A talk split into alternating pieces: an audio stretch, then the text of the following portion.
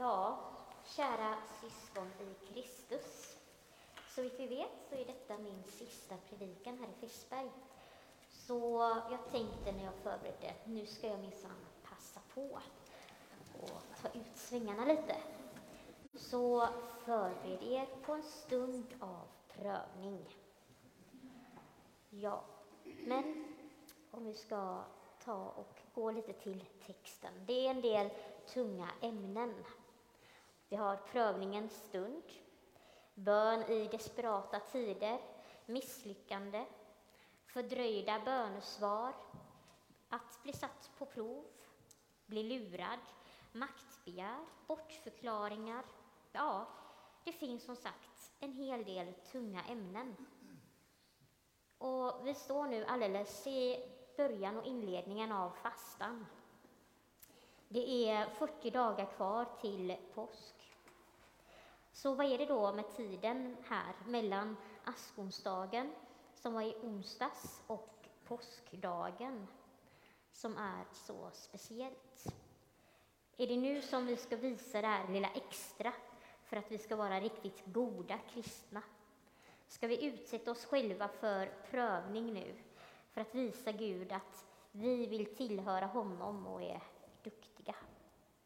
Nej, vi ska gå tillbaka lite i texterna och sen komma tillbaka till de här frågorna.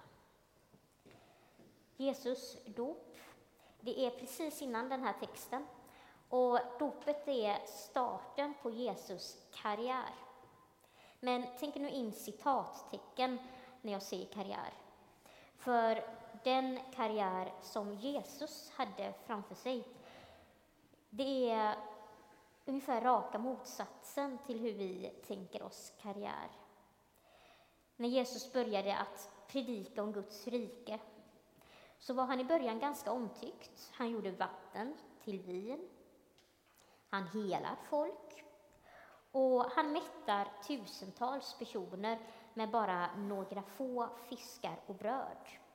Och vem gillar inte sådana saker? Ett tag så är Jesus så populär att folket ville göra honom till kung mot hans vilja. Och några månader senare så vill folk döda honom.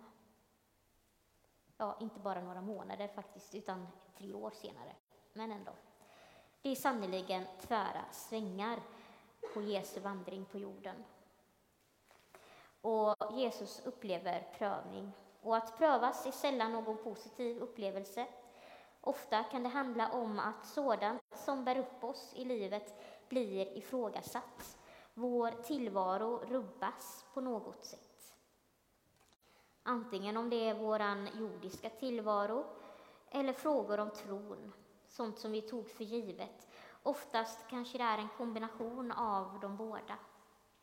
Men, för att komma tillbaka till frågorna som vi som jag pratade om i början där. Det är viktigt att betona att prövning i detta sammanhanget inte handlar om det svåra som drabbar oss i livet. Det handlar inte om de smärtfyllda stunderna. För de stunderna då livet är smärtsamt, då får vi vila hos Gud. Då bär Gud oss och hjälper oss att orka gå framåt.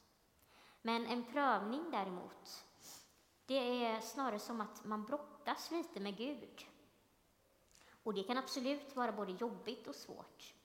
Men det är inte smärtsamt när livet drabbar oss på de mörka planen. Men prövning alltså. När Jesus var ute i öknen så utmanades han på flera fronter i sin tillvaro. Han hade ju nyss blivit döpt, alldeles precis innan, och sedan hade han blivit ledd ut i öknen av Guds ande. Och dopet hade varit ganska storslaget. Gud hade med sin röst dånat från himlen och sagt att Jesus är Guds älskade son.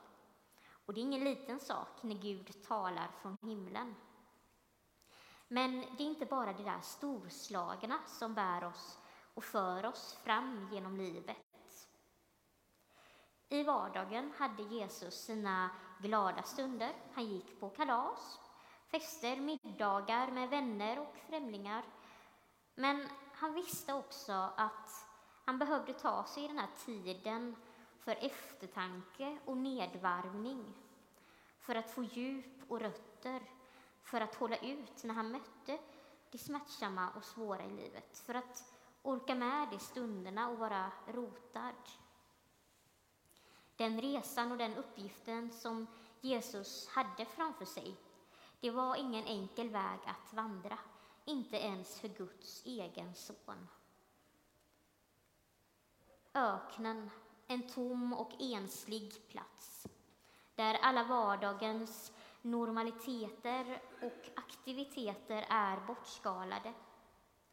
För de flesta av oss skulle det vara en ganska tuff prövning att vara helt ensamma ute i öknen i 40 dagar.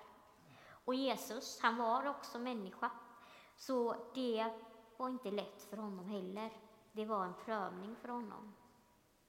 Och en prövning just där och då kan verka helt utan mening. Varför skulle Jesus prövas? Varför ledde Guds ande ut honom i öknen?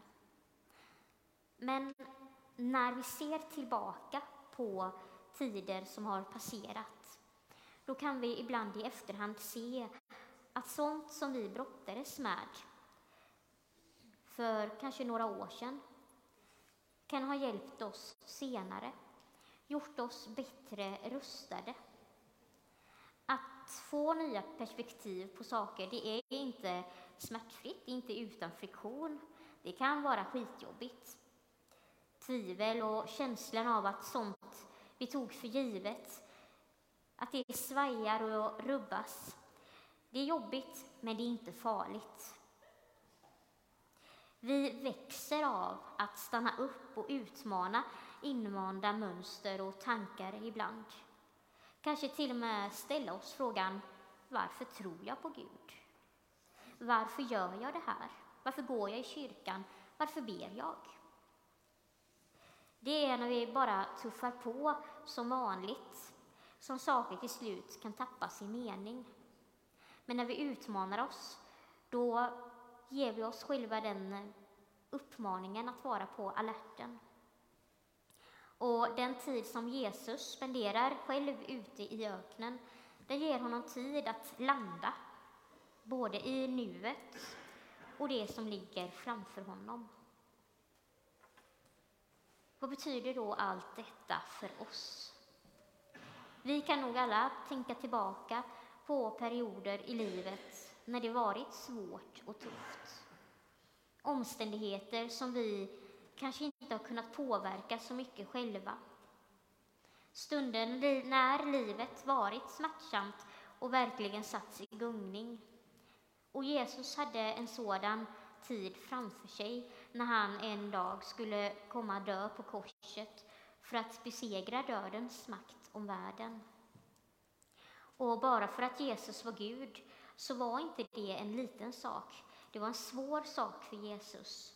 Så Jesus behövde förbereda sig, grunda sig i Gud. För det är Gud som bär. Och när Jesus då och då drog sig undan för att vara själv med Gud, det var då han förberedde sig. Och detta är vad vi under fastan avsätter tid för. Vi avstår kanske från vissa av vardagens självklarheter för att ställa in vårt fokus på Gud. Vi ska inte fasta från något med syfte av att visa oss duktiga och få en guldstjärna av Gud. För så funkar inte Gud. Gud tycker vi är hans älskade barn oavsett vad vi gör. Men vi fastar för att vrida rätt våra kompasser så att de pekar mot Gud.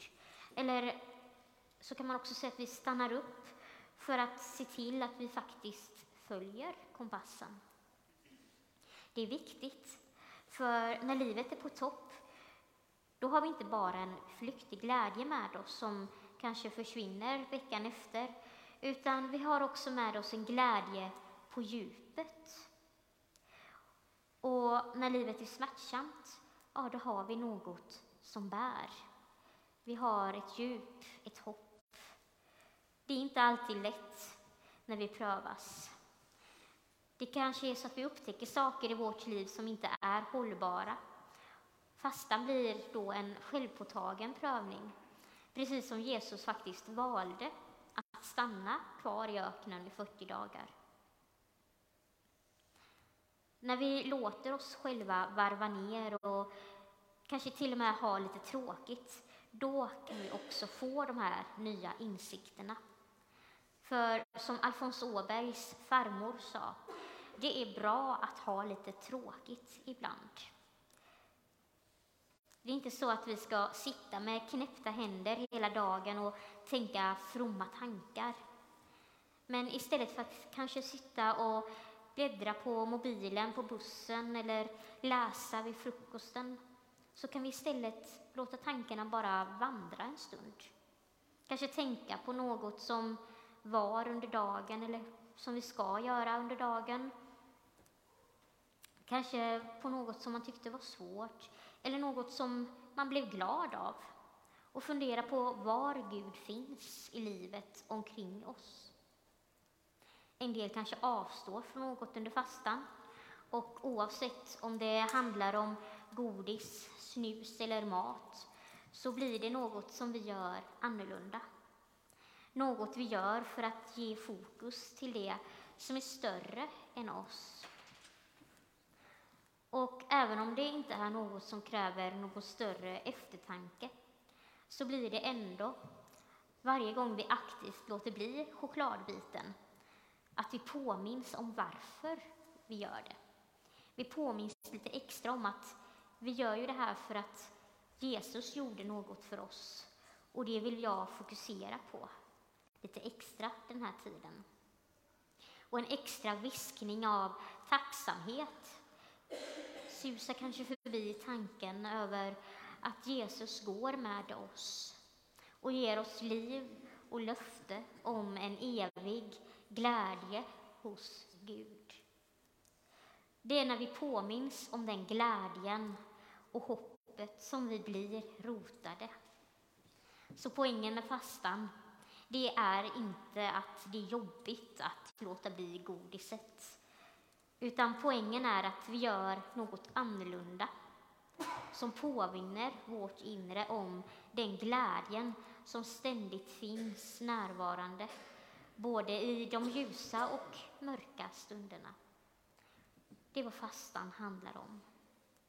Vi ställer in vårt fokus på glädjen och löftet från Gud för att plantera våra hjärtan i det som verkligen bär. Livet från Jesus. Vi ber. Jesus, tack för att du har gett ditt liv, att du ger oss liv varje dag.